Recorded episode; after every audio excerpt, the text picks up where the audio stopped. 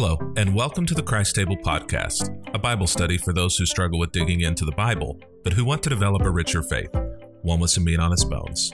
I'm Kevin Young, a media guy turned minister who's passionate about helping others thrive, especially spiritually. If you're unaware, Christ Table is a movement of people returning the church to her roots in homes, around tables, over food with old friends, and fresh conversations. Check us out over at www.christtable.today. In the meantime, our study continues on the topic of honest Advent. We'll be focusing on Luke chapter 2. Let's dig in.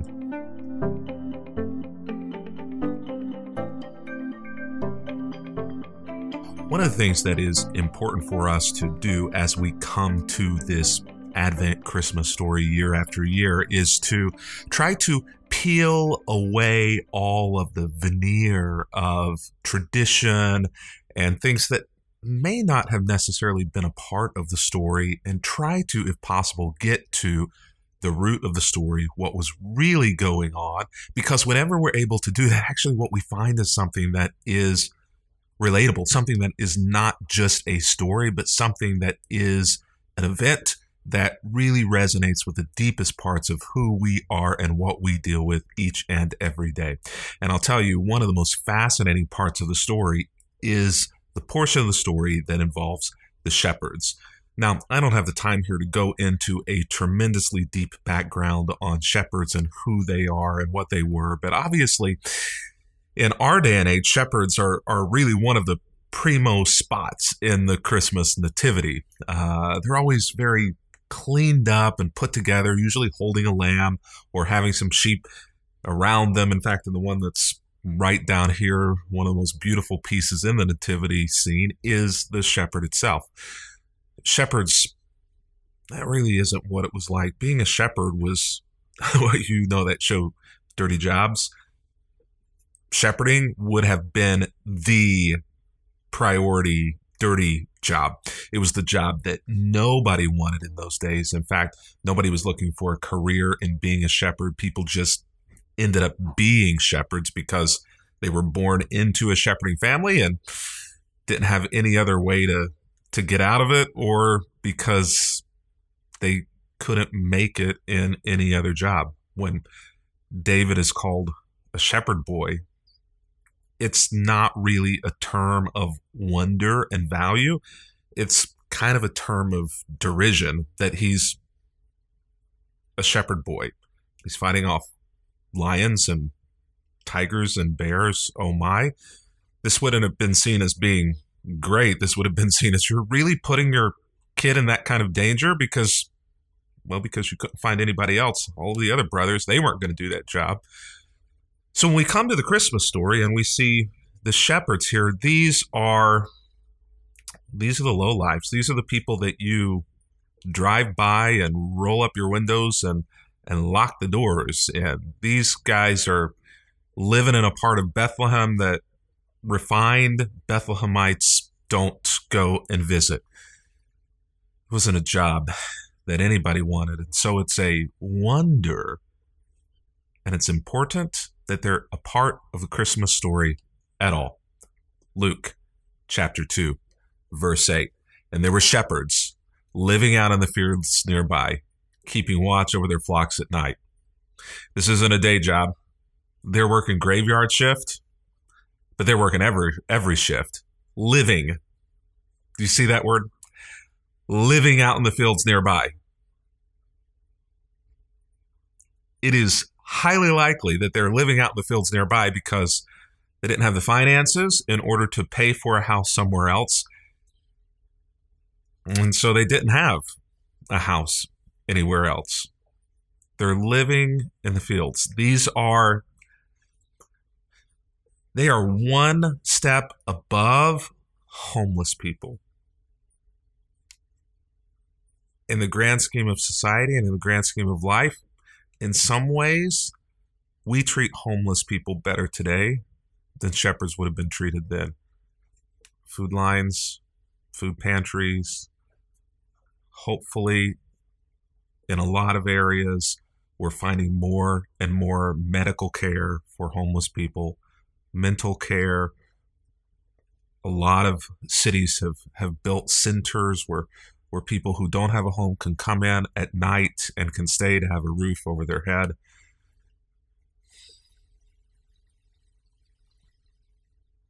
Shepherds didn't have that, a lot of them. And the ones that did, the job required them to be on duty 24 7, 365 during this time of year because this was lambing season.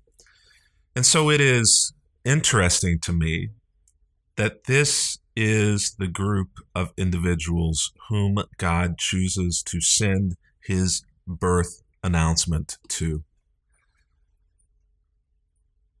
God constantly uses the people that we ignore to reveal his ways. Good tidings of great joy shall be to you and to everyone else as well. But to you, good tidings of great joy. For to you is born today in that city right over there, the city of David, a Savior, a Messiah, who is Christ the Lord, peace on earth and goodwill to all people through this child announced to people who knew little or no peace and felt no goodwill. This is what God does. And this is the thing that rankles us over and over and over again, and that God continues to abuse his privilege of being God by going to the people who are on the lowest rung of the totem pole, who are on the lowest rung of the social ladder, rather than rather than going to the rung that you and I are sitting on. And so I wonder, who do you ignore? Who do you ignore? Who do you look at and say, you are not worth my time? Who is that person? Who are those people? I guarantee beyond the shadow of a doubt that there are individuals whom you ignore. Maybe you know their name, maybe you don't. Maybe you drive by them, maybe you walk by them, maybe they're at work, maybe they're in your own family, maybe they're living in your own house. There are those people, but you know what? There are also those groups of people who you ignore. Why? Because you don't like them, you don't agree with them, don't want to be around them, you think they have privileges that you don't have, etc., etc., etc whom do you ignore? And the Christmas story is a story that gets in our face and says, God does not ignore the ignored. In fact, he bypassed you and I who ignore others to go to those people who are ignored. And so I, I love this picture that Scott has afforded us today for our piece of reflection visually. I love this idea of a working class individual today. Who would the shepherds be today?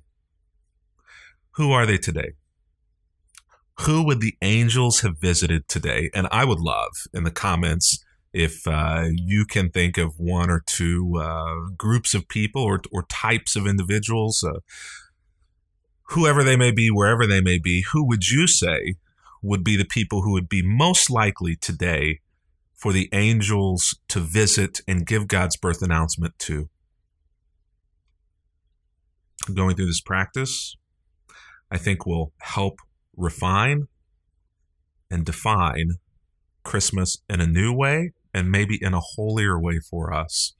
And we'll close with this. I love this whenever Scott says this that God is really bad at PR on purpose. A PR company, someone who was involved in marketing, I can tell you would have never sent a birth announcement to shepherds and then the shepherds into the city to tell the good news. They would have never chosen that path. And yet, God does on purpose. And as we look at scripture, we see this theme over and over and over again is that God is really bad at PR. God is really bad at selling himself. God is really bad at choosing the right people in our terms. God is really bad at choosing the, the perfect messengers. In fact, he seems to intentionally go the opposite direction which is super bad PR on purpose. Why is that? Well, let's dwell on that for today.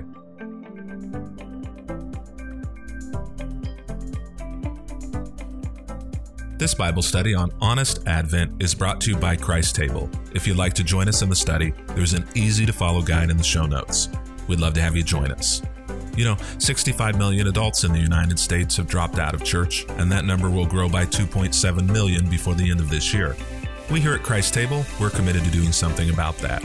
We're committed to creating a world where the table is once again the center of the home, the center of family life, and especially the center of faith formation again. Our mission, that's simple, to help people eat freely and drink deeply of life and of faith. Find out more about us by going to www.christtable.today. And when you get over to christtable.today, be sure to sign up for our email list there. And for those who choose to donate, I have a resource box that I want to send you in the mail as my thanks. And trust me, you're going to like it.